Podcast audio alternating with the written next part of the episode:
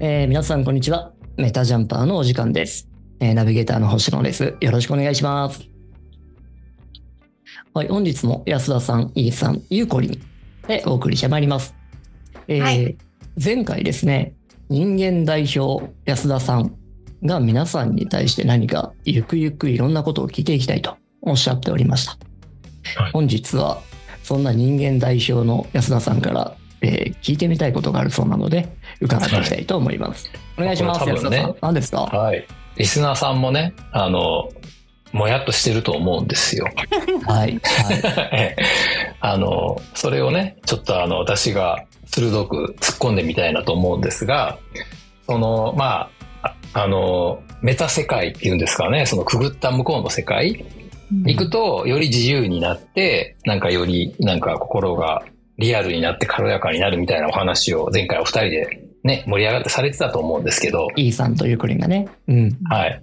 私、あのね、もうあの、年を取ってですね、片足そろそろもう棺桶に入ってる実感があるんですね。まあ死に近づいてるわけですよ。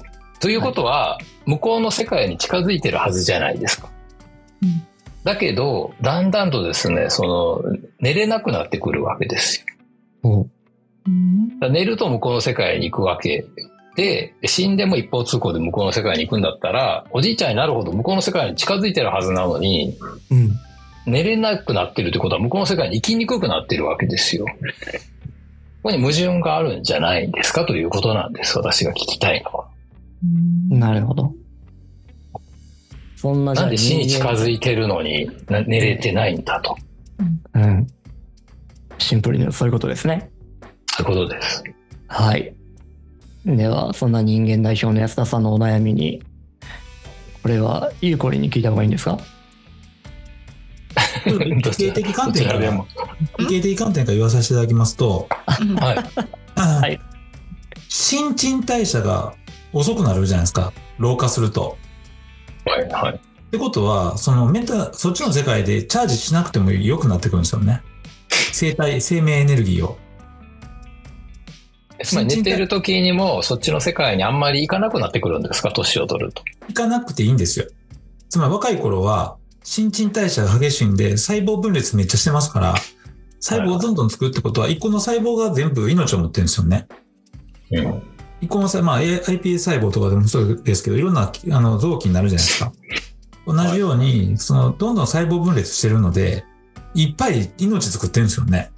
うん。ってことは、いいっぱいチャージしに行く必要があるので、あの、充電いっぱいせなあかんよと。で、だんだん年取ってくると充電あんましなくていいので、あんまり寝なくていいよと。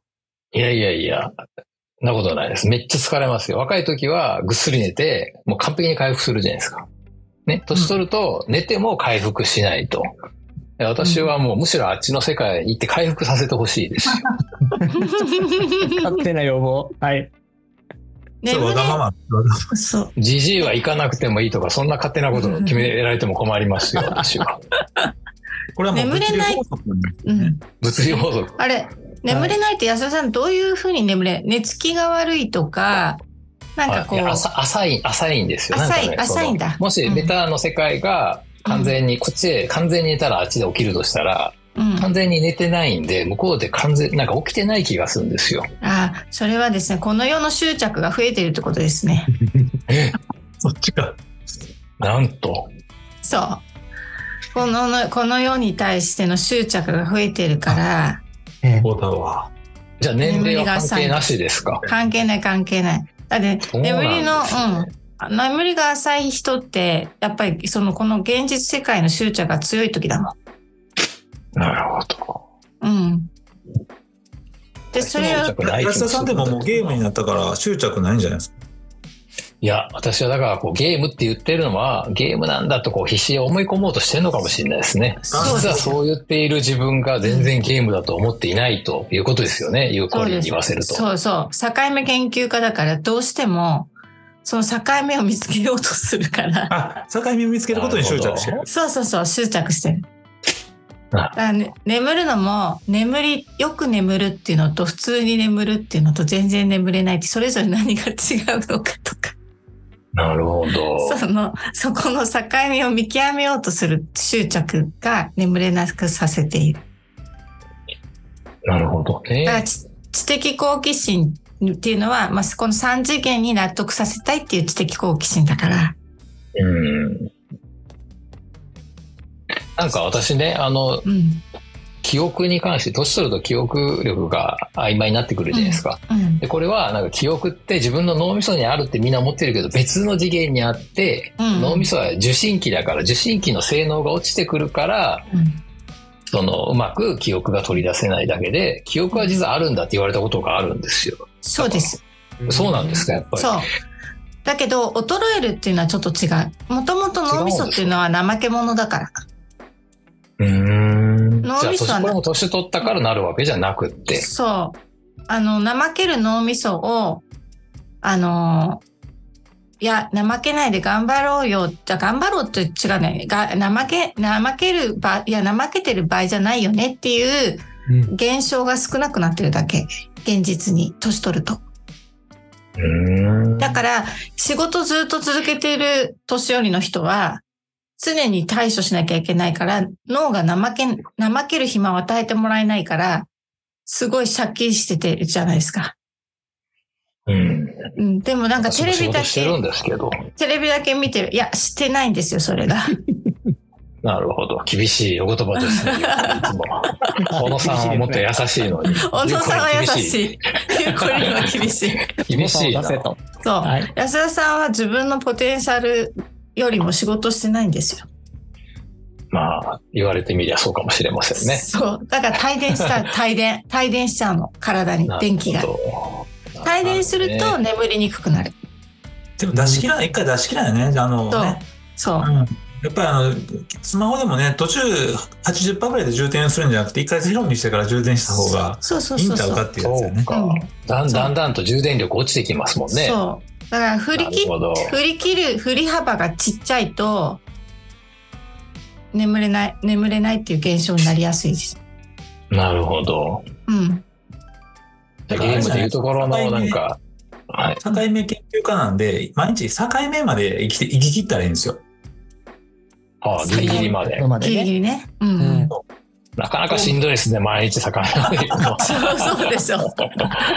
しんどいな。でもぐっすり寝るんやったらそれか、やっぱり。そうそうそれそこだねそこだと思いますよ。でも確かに私、もう仕事もリモートになって、ほとんど家から出なくなって、うん。そう。旅行行くのもめんどくさいし、何するのもめんどくさいんですよ。うん、ああだからそれも全然働いてないじゃないですか。いやー、そうですね。真面目に生きてない感じしますよね、確かにね。なるほど。うん。なるほど。真面目に行きます、じゃあ。そしたらもっとね、寝れると。